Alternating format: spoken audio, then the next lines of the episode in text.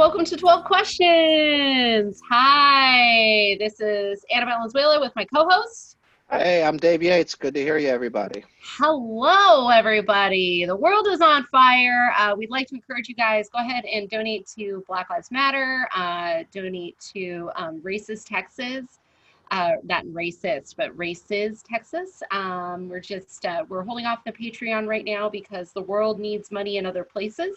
Yep. Um, and uh, things are wild right now. And uh, Dave's going to read you our clarity statement. Yep, and uh, don't forget there's a, a, GoFundMe for George Floyd and his family, so go look that up as well. Uh, and without further ado, the clarity statement. Welcome to 12 Questions Podcast. It's a podcast where we believe growth and recovery isn't just for clean and sober people. Our mission is to share experiences and growth by also interviewing guests who do the same. We are not affiliated with Alcoholics Anonymous, Narcotics Anonymous, or any other 12 step organization. 12 Questions Pod has absolutely no opinion on the use of drugs or alcohol by anyone. We are simply two people that happen to be in recovery that want to interview people about their own life experiences. Although some of our guests may be clean and sober, some of them are not or choose not to divulge.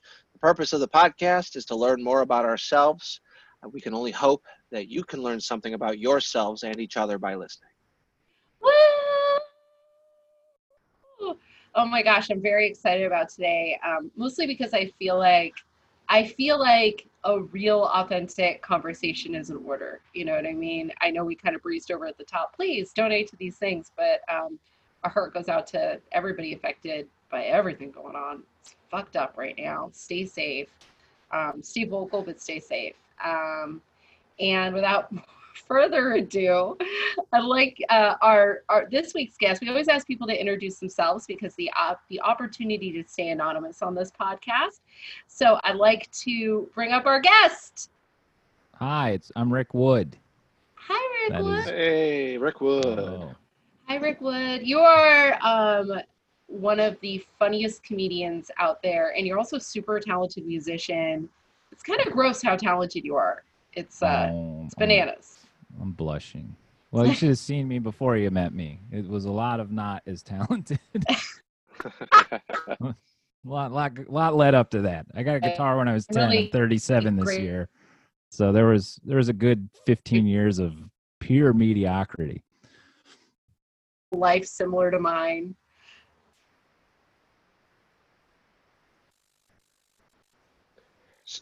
So, Rick, what kind of guitars do you have behind you to fill to fill oh, a little? Oh yeah. To give I, the listeners just a little bit, uh, Rick is uh, wearing all red, and he is uh, sitting in front of uh, some sound squares that are alternate uh, black and red checker pattern, and there's some some guitars on the ground.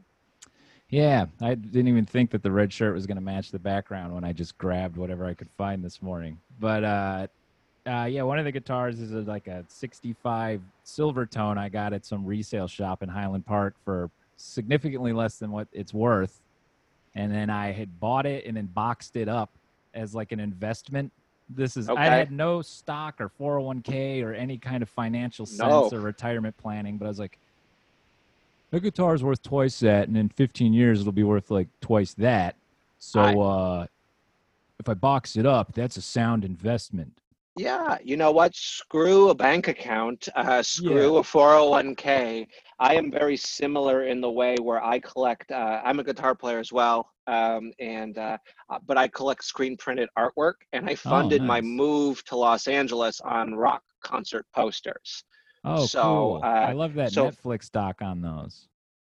Oh, the rock concert posters, yeah, yeah. I, it's a deep world. Like, there's just as many uh, nutty folks that collect posters as there is like people that collect weird instruments. Oh, cool.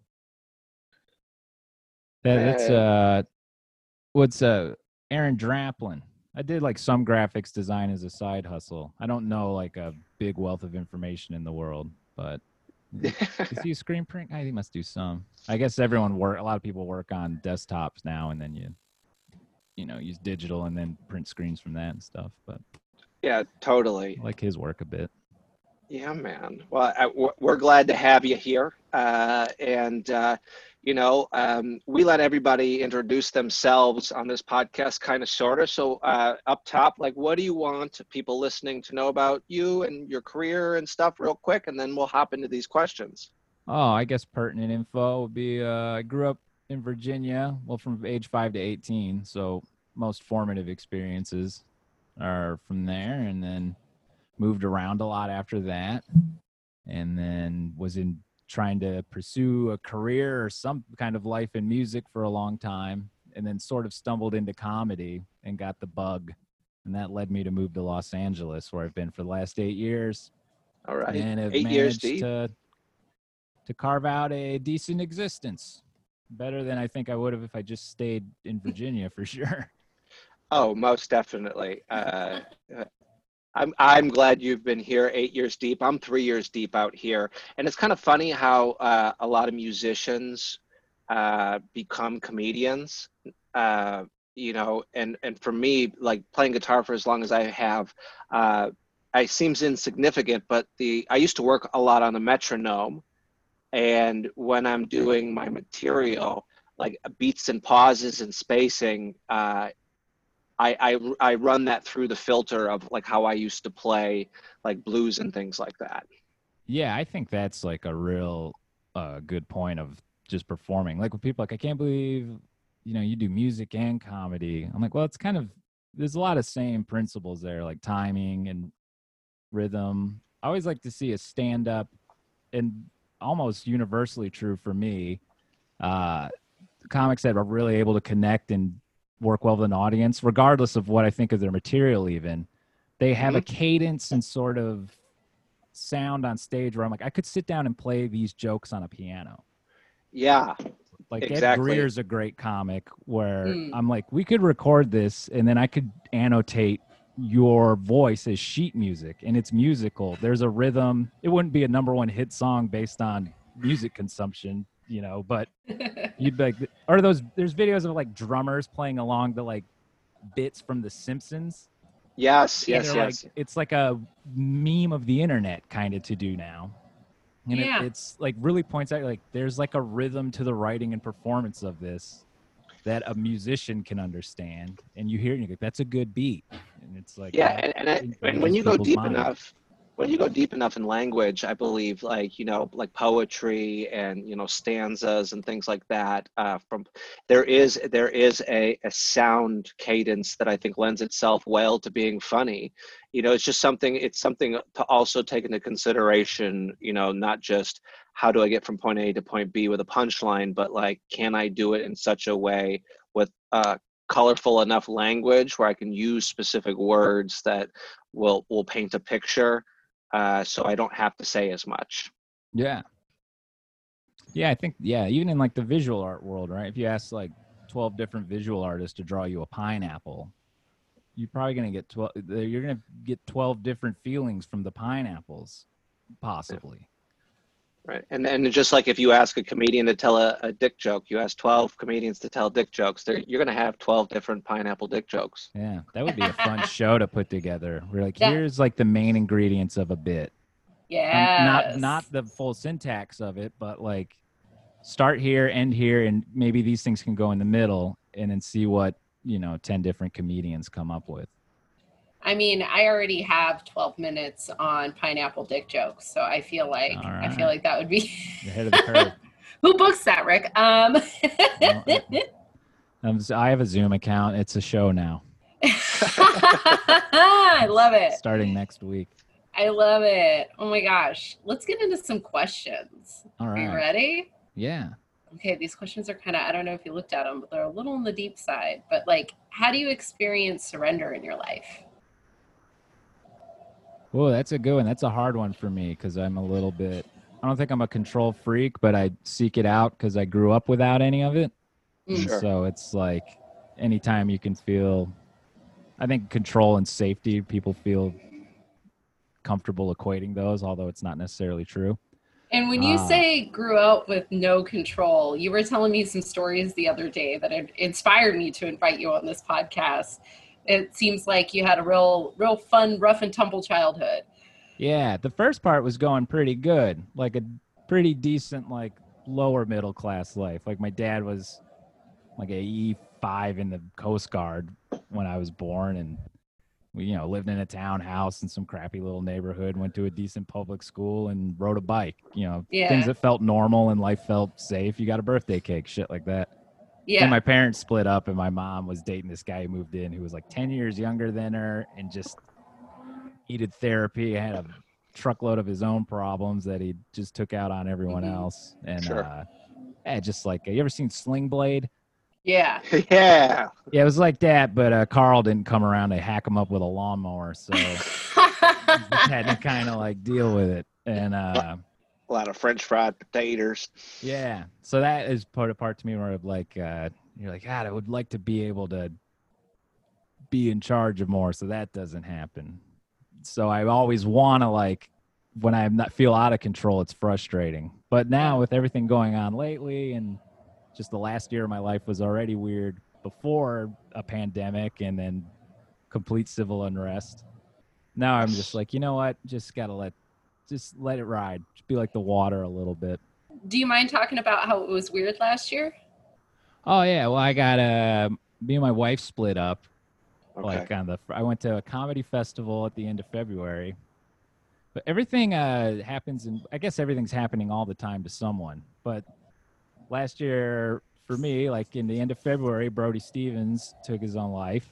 Yep. And then I wasn't super close with him, but anyone who met him, you felt impact. Just Yeah. the idea that he was around. He was like He was a force. yeah, he was a comedy celebrity to other Yeah. comedians at least. Yeah.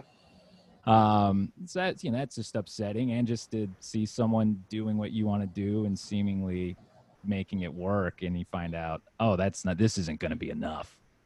Yeah. Like you're going to have to do the Mhm. internal work. And so I went to this comedy festival in Iowa, which wasn't terrible, but was you know Iowa's not that fun, and it was cold as hell. And I was just like, ugh, these are some all right shows, and I would be having fun, but I'm tired and drained. I can't wait to just get home. And I get home, and my wife picked me up from the, airport. She's like, I moved out while you were gone. I don't think things have been working. And I was like, Yeah, I've been Fucking saying that. Like, I thought we should, I kept saying we should like go to therapy or something or figure something out. And she's like, I think we're just done.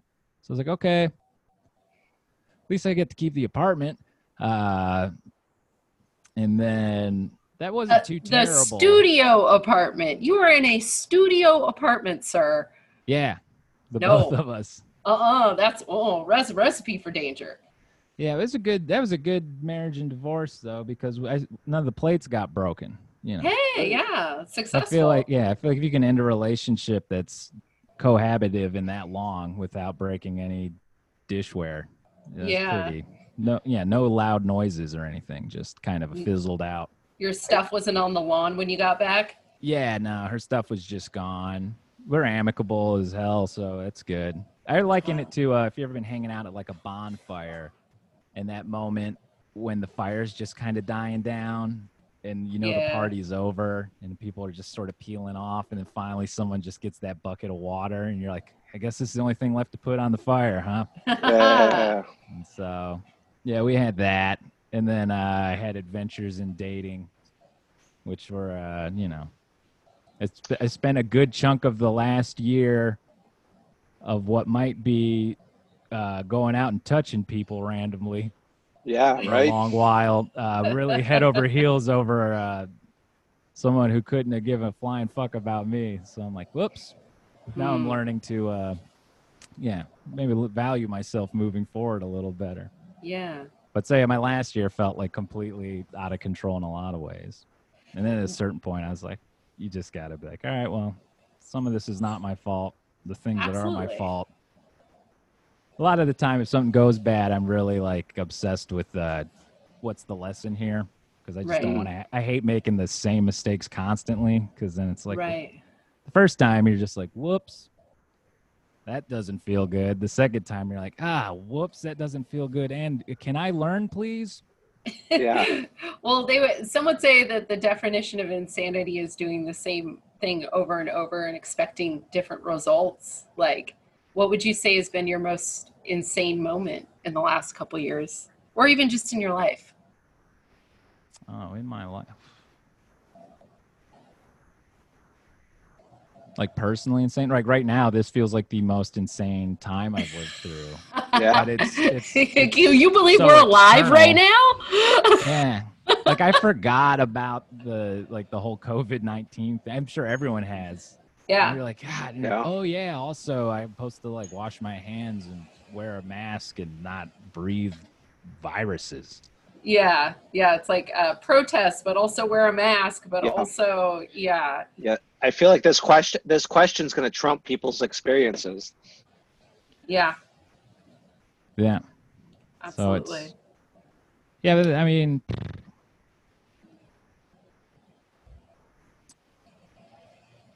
I don't know. I can't. It's I have trouble defining like a single moment where I'm like, this is the great because like so much stuff I just sort of like let brush by. Just put it in a bin of like, all right, this was a rough month or year, and then and a lot of it, like a lot of childhood stuff, uh, didn't even like the like I like I did EMDR therapy once, and I Okay. need to focus on a traumatic event that's a target to work through. And I was like, oh, I, I just thought I was like, I'm just too anxious, and I never feel that safe. I thought well, they're like, yeah, but why? I'm like. Then you start going through things, and people are like, "Oh yeah, that's that was trauma. You just decided to call that a bad day yeah. Yep. and not deal with it." You cracked me up with a story about like um, the trash move. If you guys didn't take out the trash in your house, uh, Oh, the trash was put in your room. Yeah, that was pretty off. Yeah, so if you forgot, after uh, like just spankings or beatings or whatever didn't work, here's Yeah. the thing: if uh, I hate to be at a point where it's like this, hey, if you're a kid listening, like a preteen, and you still get like spankings or beatings, uh, if they don't hurt, just pretend they do.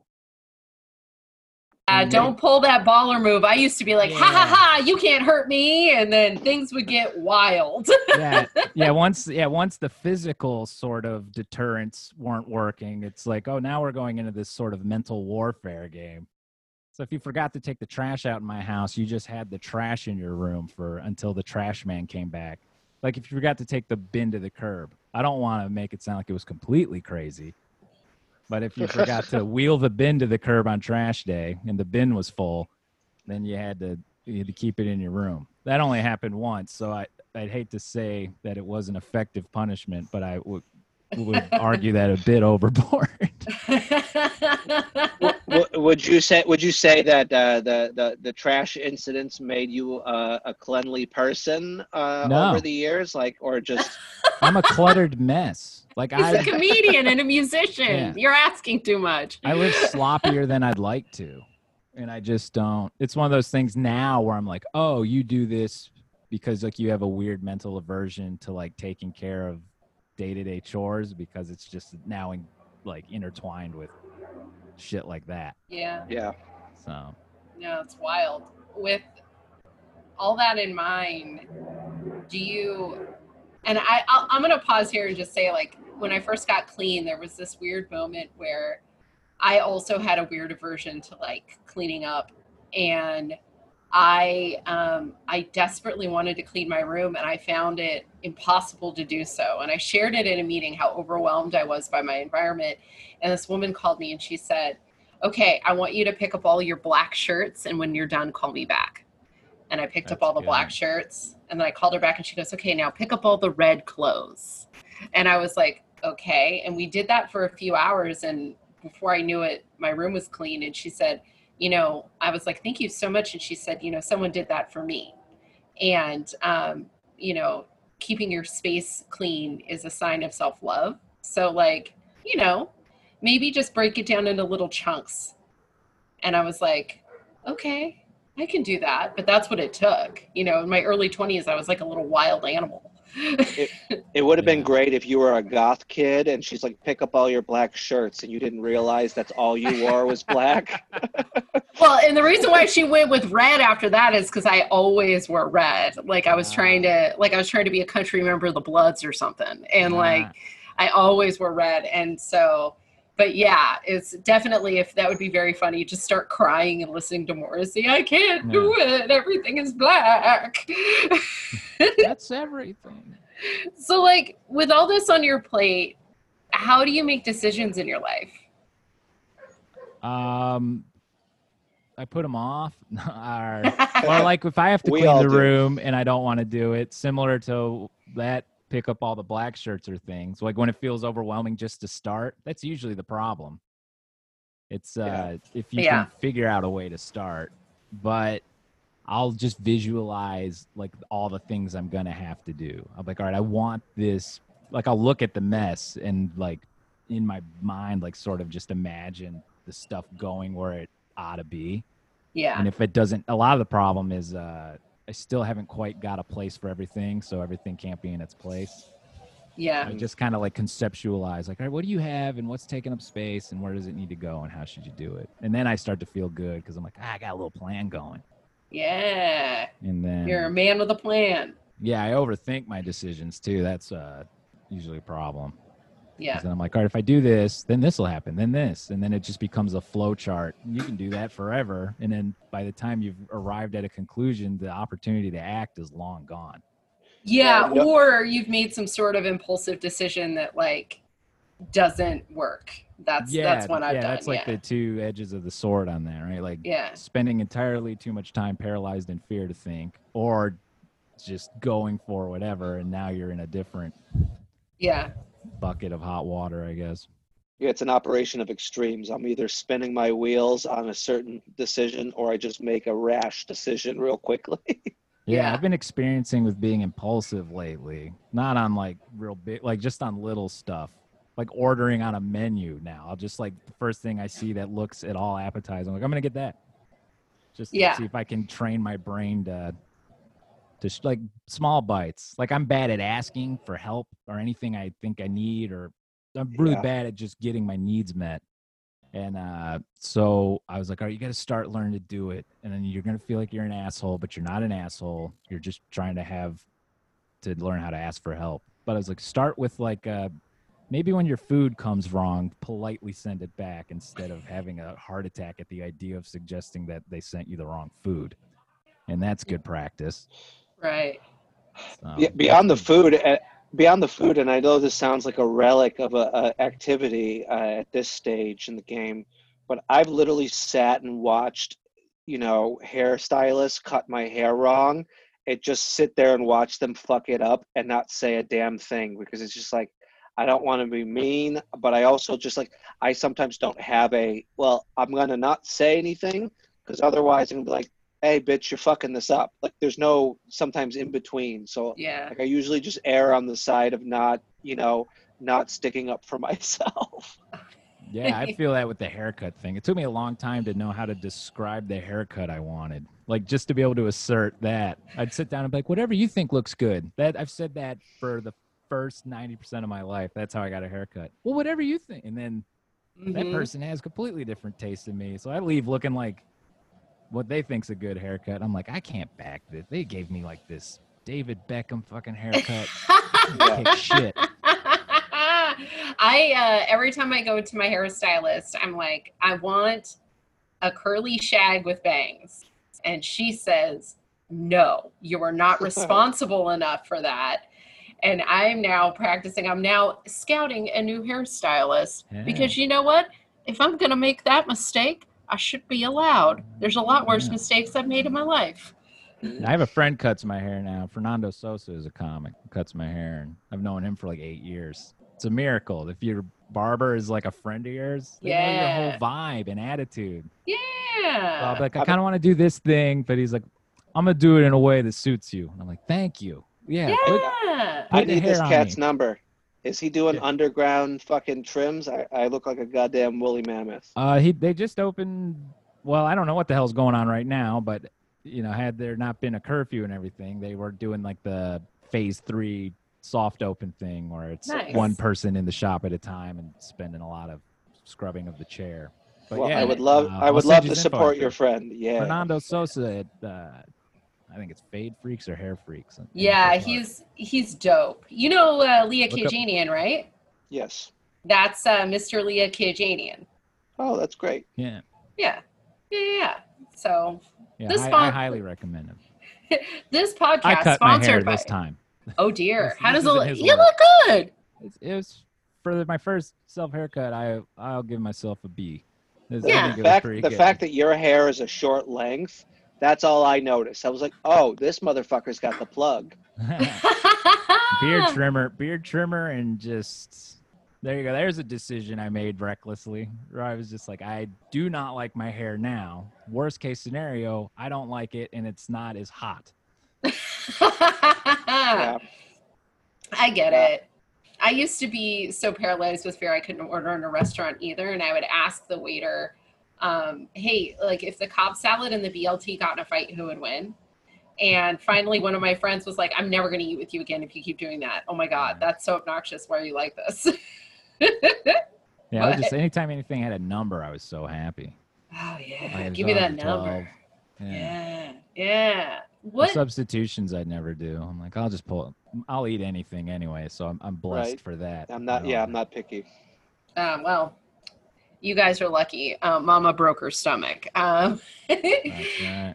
What have you learned about yourself that's been the most surprising thing so far? Hmm. Could be a positive or a negative, doesn't Yeah. matter.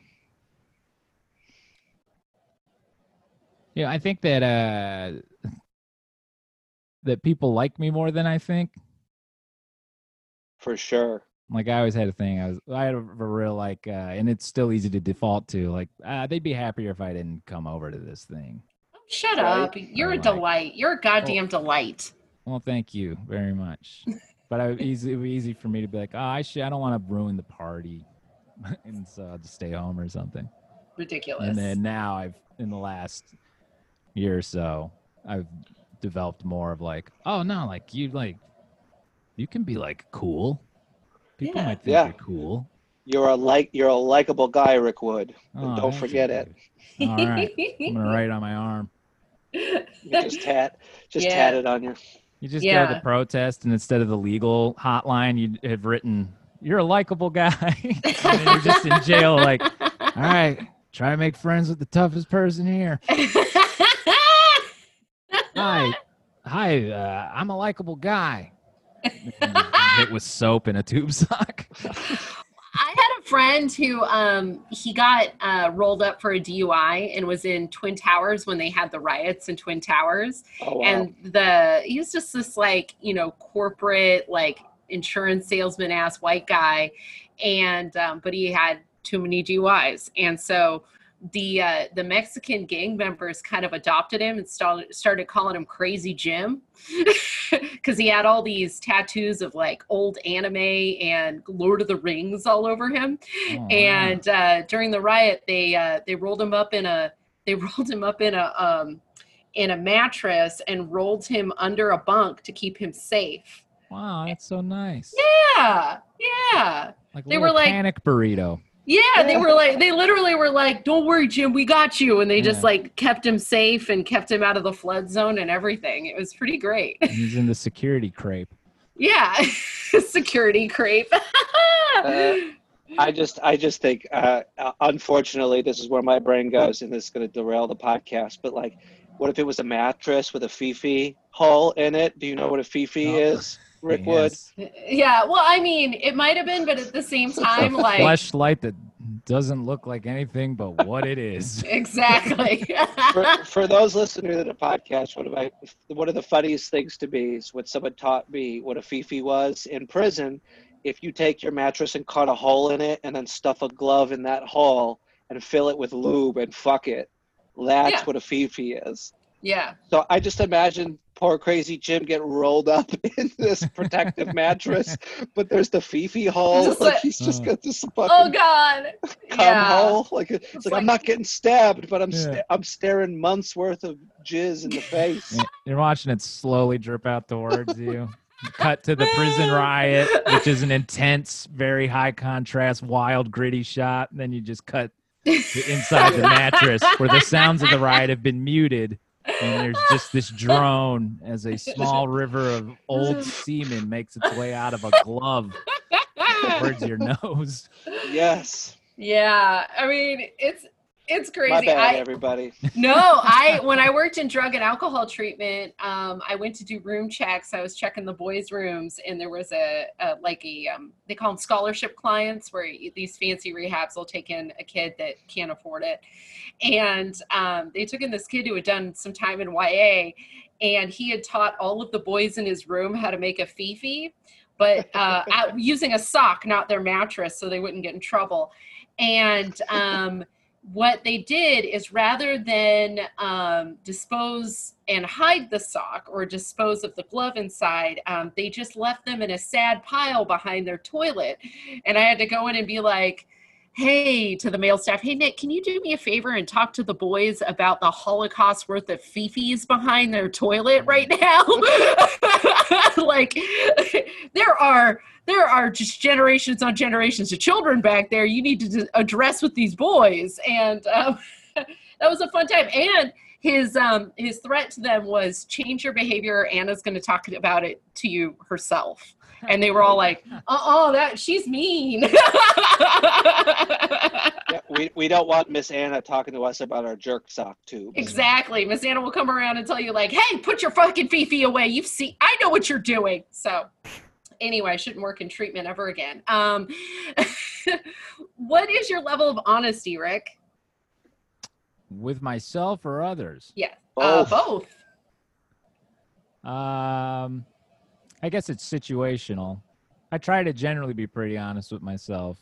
Sometimes, you know, you lie to yourself in the moment, and then later I'll go like, let's let's reevaluate and take stock. Is Mhm. that really how it was? All right, fine. And then uh, with others, I'm pretty. Sometimes people will come, just being honest. It's like, yeah, but no one needed you to. Sure. Yeah, You telling someone the truth that they already know and it makes them feel bad isn't helping anybody. yeah. But uh, Honesty yeah, without compassion is cruelty. Yeah, well, that's great. Yeah, so I, I Tattoo generally, that on uh, the other arm. yeah, I'll be in the jail. Like, listen, I don't know how to get us out of here, but I know how to get us out of here. You know what I mean? I'm pointing to my head for the listeners. Oh my god, I love it. I love it. Well, uh, someday this video will be up on a Patreon for people to access when there's you know, frivolous things we could put money into in the world. And what they'll see is that I'm so washed out by being in a garage right now that I look like a ghost. I've gone full white lady, everybody. Um the uh what how do you deal with fear and anxiety in your life? I used to just panic and then like get stomach problems from it. Um, Lately, now I've just been more like, well, I mean, what's the worst that's going to happen? It's like, I'll just be, do what I can to mitigate whatever's bothering me. But if it's out of my control, it's that whole serenity thing, really, Yeah. which it's, I'm just like, all right, well, and also at a certain point, I'm like, things are going to be fine. They've always been fine, at least. You know, even when they're like awful, they end up, I'm still here. And, I mean, you know, a straight white guy in America with a pretty decent job right now. Like, it'd have Yeah. to go pretty fucking sideways before I could panic. And if it goes that bad, it's either I did something to deserve it or things are so out of my control that Yeah. I'll just revert to like taking care of my immediate needs and go from like just start over again. I I feel like we could play that on a loop for a lot of panicky straight white guys in the world right now. Yeah. I uh, I think age diminishes anxiety for me. I mean, I Mm. I I don't have clinical anxiety, although pre-sobriety I could have convinced you I had clinical anxiety.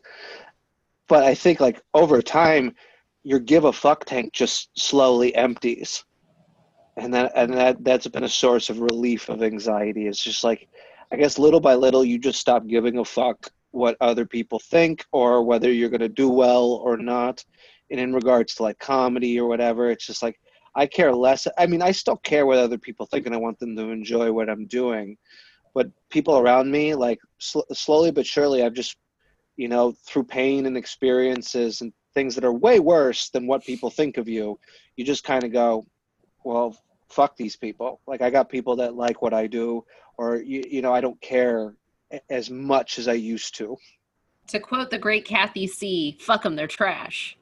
Yeah. Yeah, I definitely agree with that with like getting yeah, the older I get or just the more I do things.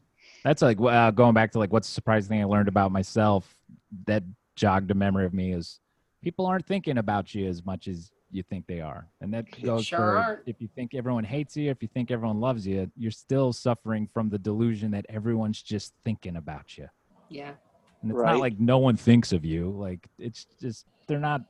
I'm like, oh, it was so embarrassing. I can't believe I could never show my face again. I'll think of friends of mine I've known a decade, like people I see every day almost, performing and making mistakes and Yeah. going through it, you know? Yeah. And I'll just take a random person and be like, what's their most embarrassing moment? I can usually come up with nothing or something trivial. So I'm like, that's that's how we view each other for the most part. Unless you've really had a hilariously public thing and then people either empathize with you or you did something so bad that's like, well, Yeah. maybe go make restitution and put it behind you.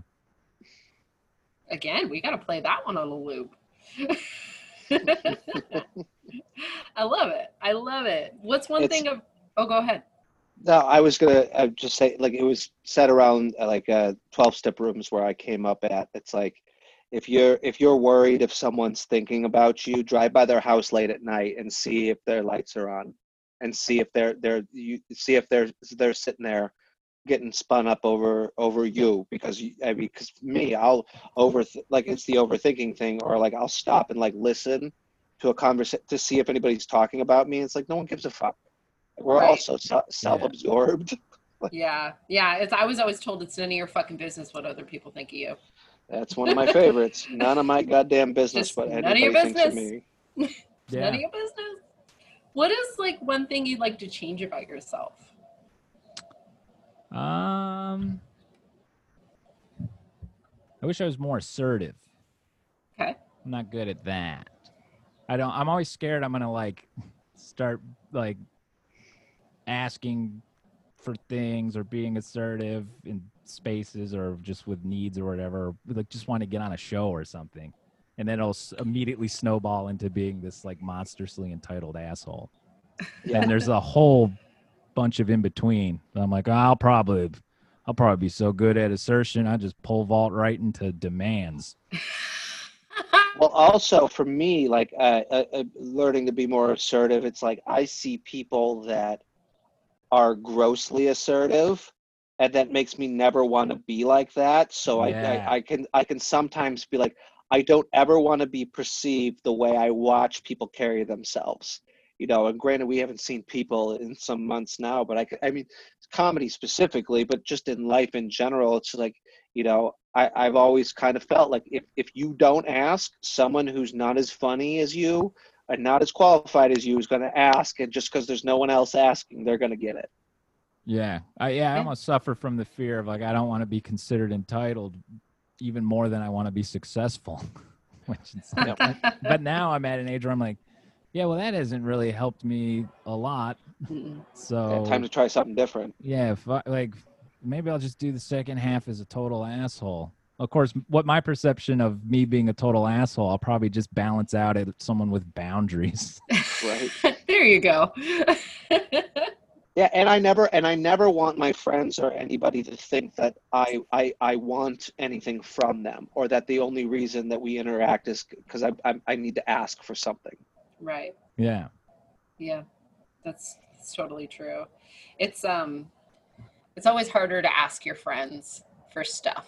That's the one that gets me is I'm always like, "Oh, can I uh get on your show, friend?" I'm like, "Yeah, I'll just wait for them to ask me."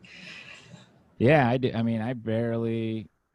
I mean, I used to when you could go out and do things. If I was like, I'm not getting on as many shows, instead of just emailing a lot like is Yeah. normal and would do, I'm like, just go do every terrible open mic, and maybe someone will see you have a good set, and you could because that's how I started, and that worked.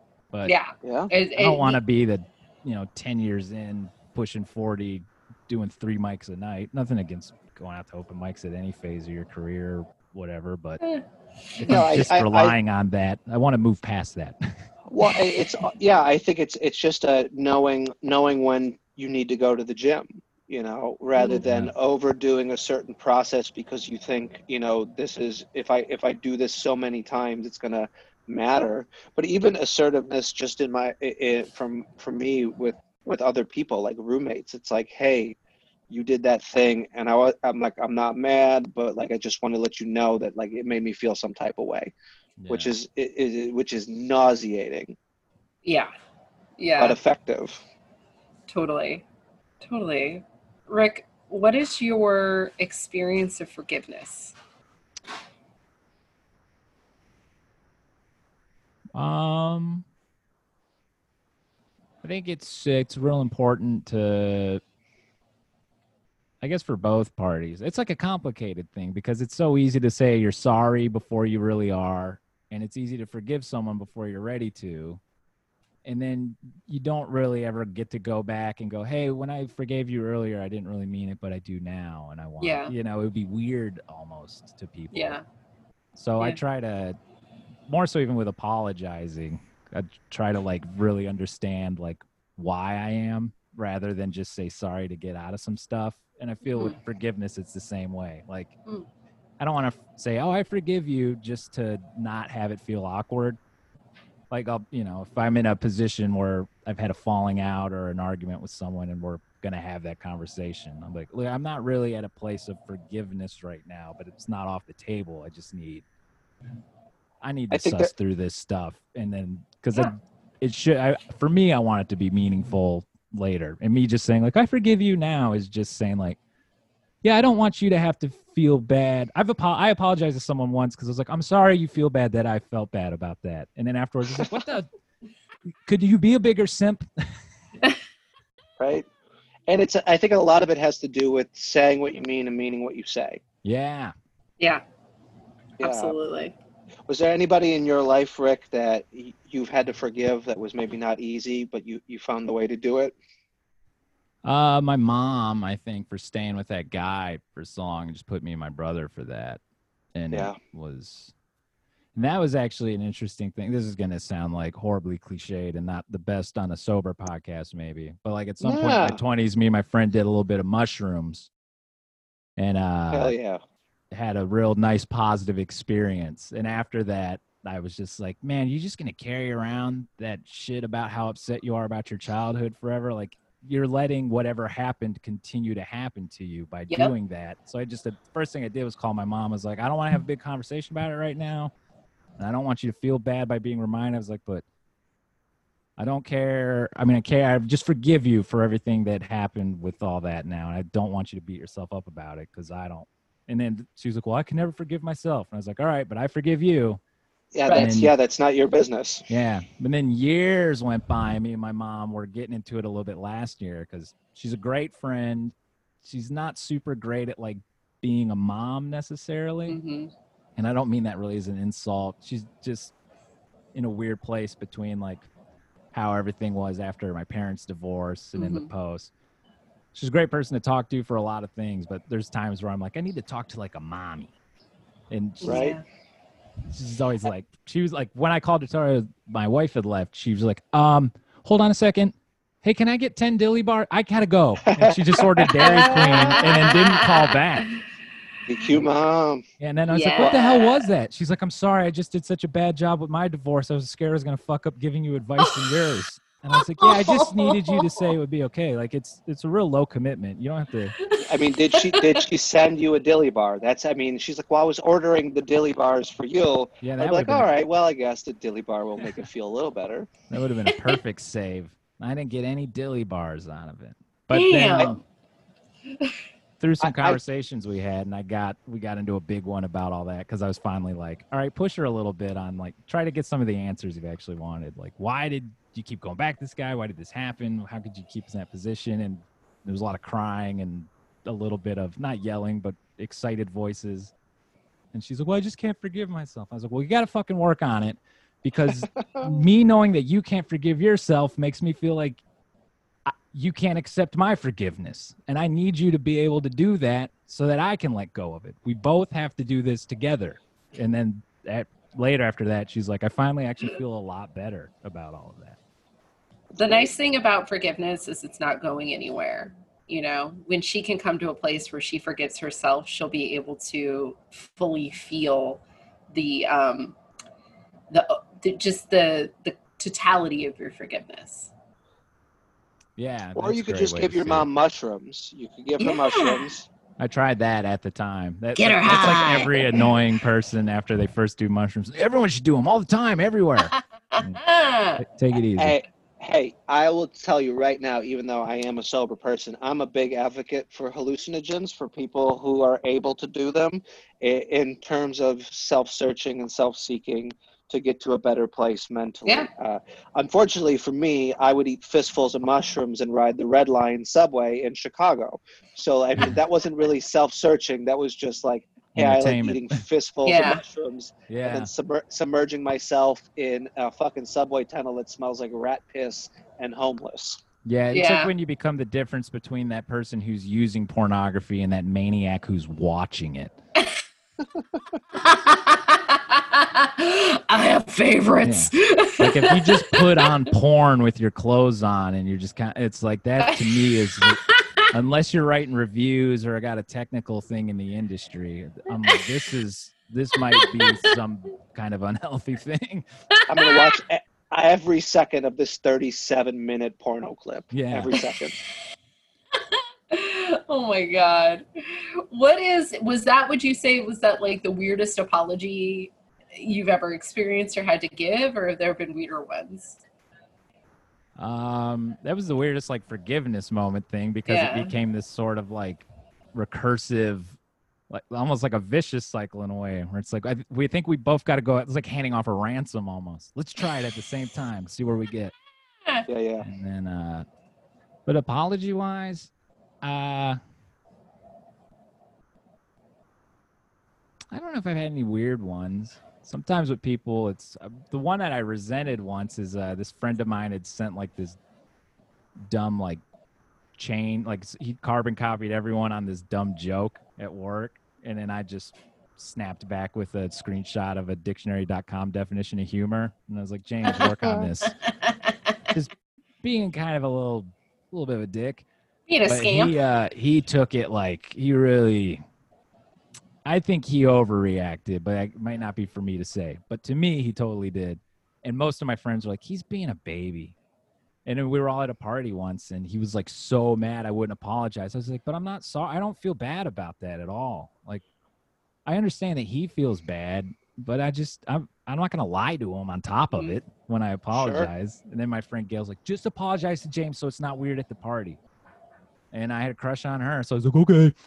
And then later I did, and I was Ah. like, I was like, I wish I didn't. So now, in retrospect, I'm like, what difference did it Mhm. really make? Like, how Yeah. much apology integrity do I have to carry around? But The power of the female anatomy makes apologies happen. yeah, she made me sorry.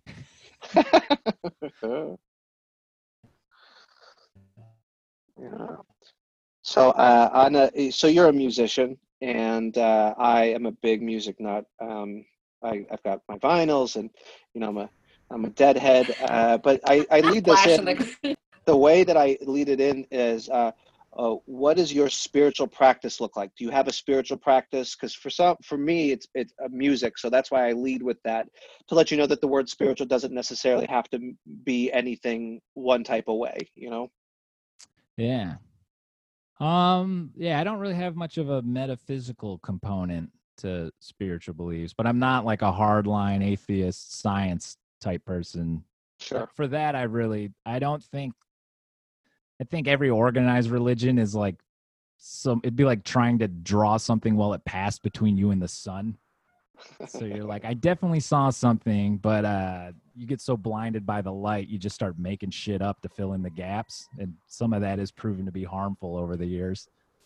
totally. So I don't do a lot of organized religion, but I do try to have a thing where like, there's got to be more meaning than just nihilism or there's nothing. There's you know full indifference. Like inherently, maybe all of existence is meaningless, but like inherently, a canvas is blank. So like you know, it's up to you to fill it up. You decide on meaning and the kind of life and world you want to live in. And then for me, a lot of it is a lot of my role models are like musicians I looked up to who, like when I was a kid, I was a huge fan of the band Rush, which is very nerdy.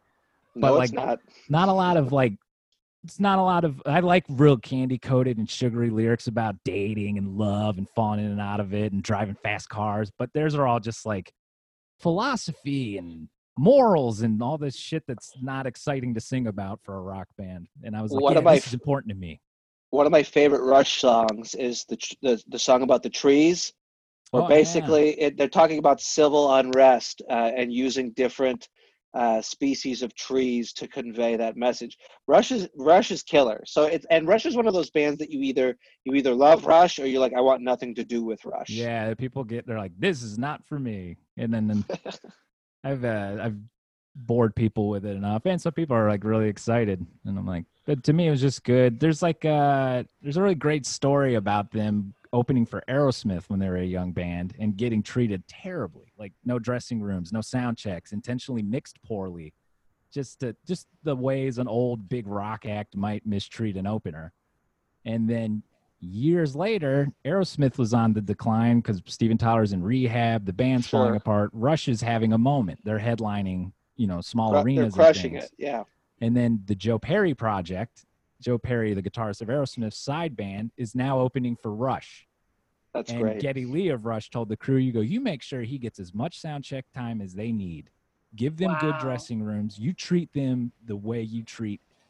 And this is the Rush had the same crew their whole career, like same Wow. manager, same road remember. manager, like a family stayed. And those guys like those guys were like shit to us back then. He's like, I don't care, do it. And then a couple weeks into the tour, Geddy Lee goes to Joe Perry and says, "How, how are things on the tour, Joe?" And he goes, "Oh, it's good." He goes, "Great. Is our crew treating you nice?" He goes, "Yeah." And you're getting enough sound check. And is there anything we can do to make you more comfortable? Do you feel good on, you know? I just want to check in. And he's like, "No, everything's been great." He goes, "Good." Because when we opened for Aerosmith back in the 70s, you made us feel terrible and did none of that for us. And I would hate to be the reason that someone felt as bad as we did back then. Which is the most Canadian revenge I've ever heard of. Suck it, Joe Perry. Canadian revenge. I fucking love it. So yeah, just stuff like that. I'm like, that's cool. That's rock and roll to me. Yeah. I don't always live up to that ideal, but I try to think like, all right, that's Yeah, that's be- like this be- weird. Being kind to people that have been unkind to you is one of the hardest things to do. Uh, You know who Geddy Lee sees every fucking day? Geddy Lee. He probably Yeah. never runs into Joe Perry. right. Never. Yeah. So yeah, That's- that's a made huge thing, decision to too. live with himself. Yeah, a lot of the reasons I, I do the things I do is because I like sleeping at night. And Yeah. there, there was many years where I never slept at night, you know. So it's like I try to operate in that way. It might be selfish, but I mean the results are kind. Where I don't like I don't like doing things that are going to make me lose sleep. So I, I tend not to do those things, and I don't I can't numb out on those things anymore. And and two, if I'm really spun up, like I, uh, as much as I would like to eat fistfuls of mushrooms, still uh, I I lean on meditation. Are you a meditation guy? No, but I keep meaning to get into it. well, then what are you doing right now in these like stressful times to keep yourself together? What am I doing? There was a while where I was just smoking too much weed, and then at a certain point, I was like, if this is going to become your thing, it's not going to work. Well, and they'll bring it like- right to your door in LA. Yeah. So it's like you Yeah. really don't have. and I was like a real casual user, but then it's just so much free time and no like hard responsibilities. It's like Yeah. easy to just be like, well, this will be like I was always more of a like it's exciting. It was like an event. Like I was like, don't do drugs to enhance your life because then they're turning into like a crutch kind of. Yeah. That was like that's the for me it was the main event. Like like I wouldn't be out and like, oh yeah, let's smoke some weed out. I'm like, all right, like I'm gonna eat some edibles and then like you know whatever that happens from that stimulus will be Yeah. what the point of it was. But then I was like, oh now I'm just using it to like get through microwaving a TV dinner and watching bad shit on Netflix. Like, this isn't this isn't the ideal. You know, all the That's when it gets potheads will tell you all day like it's a magical drug and all this. It's like yeah, but if you're just doing magic all the damn time, it's like I need some stuff to appear, and everything's disappearing right now. I'm Right. trying to like you know make some stability appear. I think uh, you know, and it's like when people are like, "Oh, it's medicine." I'm like, "Yeah, but any medicine that you use all day, every th- day, stops being medicine." Yeah, it's Yeah. just this thing you need to maintain a baseline that's drifting away from what should really be at the core of it. Yeah. Yeah. Damn. So, Rick- but in terms of meditate, I usually I just like I like to sit and think through stuff. Like it kind of might be just feeding the part of my brain that likes to obsess, but like Mm. uh, thought experiments, kind of like. So just it's like meditating in a way, but instead of trying to clear my mind, I'm just like chasing all those loose threads and being like, all right, well, where do they end up? And if I can hypothesize how things might turn out and find out they're not so bad. Or stoicism, I've been trying to get into that a little where you're like, all right, what's the like it's kind of counterintuitive in a way and it might not be good for people who are working through anxiety and stuff, but if you feel pretty stable, you can just imagine the worst possible outcome.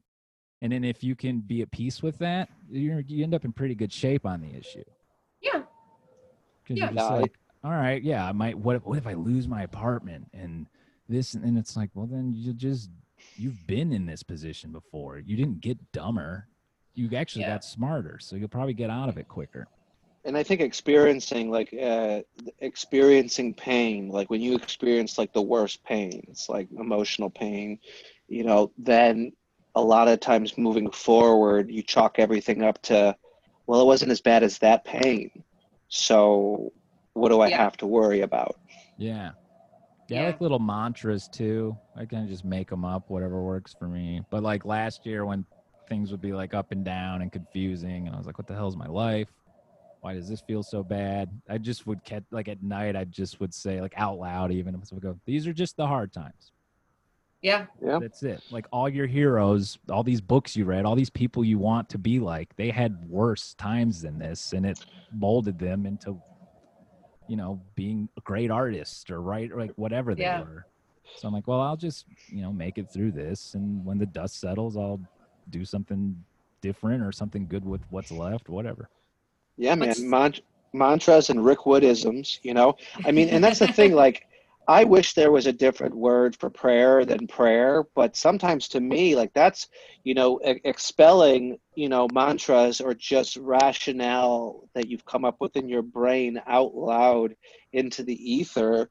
Like to me, that's a form of like. eh, To me, it's a form of praying, and I just don't. There's there's no better word than to convey like a blanketed thing than like sometimes at night like the the most i can muster is uh, i'm glad i made it through the day sober and i'm grateful i have a nice bed to sleep in and that's Yeah. it when i hate everything but just getting the words from brain to mouth to the, the ether sometimes it, it, it's as much as i can do and it does help Yeah.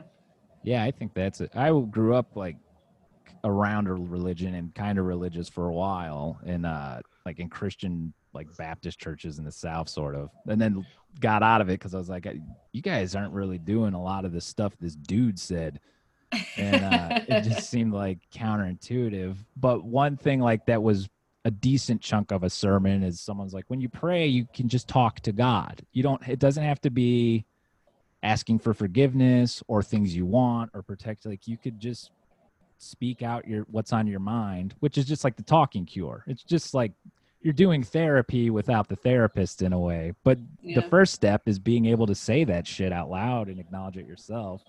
So like, Yeah. like what you're saying where just something that not necessarily is prayer per se but that practice i think is real healthy. Yeah, you're and I I- acknowledging your life to yourself. Yeah. and it just it takes the power out of some of the insane thoughts is to just to make them from thoughts to words and sound My my favorite. Uh, this is going to be a terrible thing to say. My pa- favorite protest video I've seen on Twitter is out of New Zealand. At the end of one of the protests, they started chanting Kendrick Lamar's "We're Gonna Be All Right."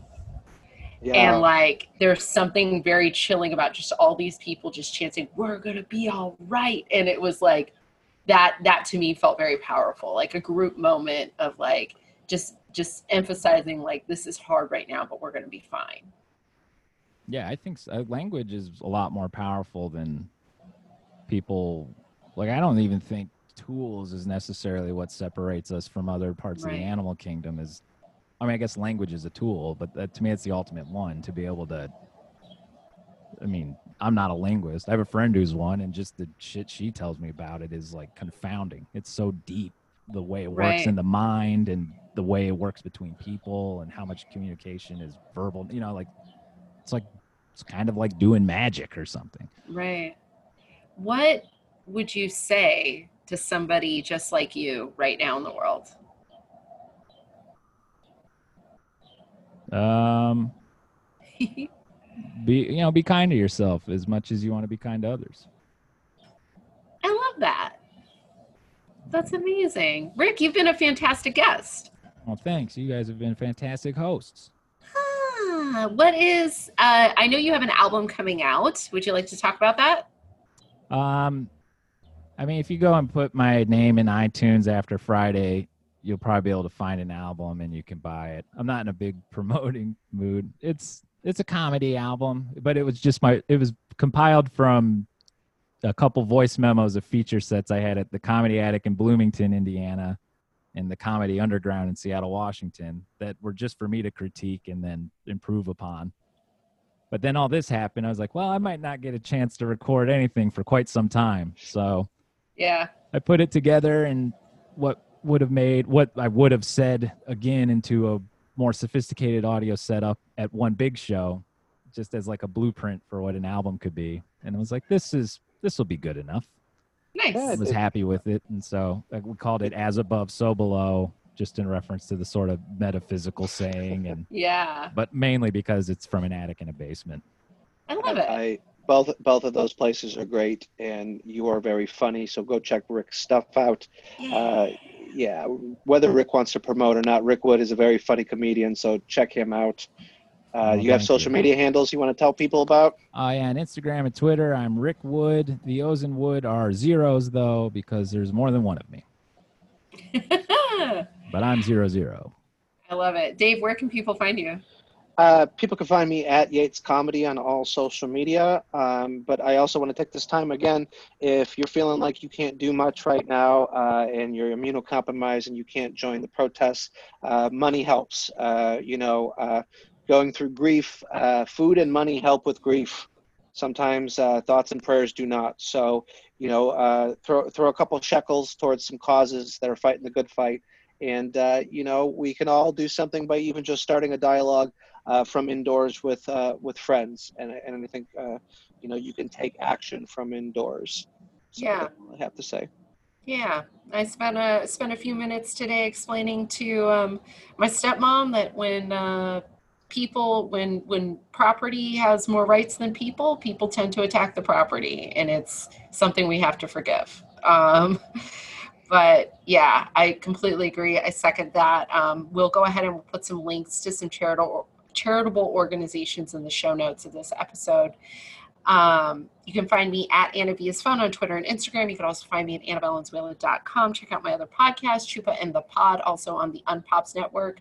Um, and uh, this podcast, you can tweet at us and Instagram because Instagram let me back in at 12Q Pod. Yes, 12Q Pod. Um, and you can also email us if you have any questions, comments, concerns, you want some shout outs. Check us out. Um, but yeah, how we end this podcast uh, every time is I say, um, we say, Rick, we love you. Oh, I love you too. We love you, Rick. And Dave, if nobody has told you this today, we love you.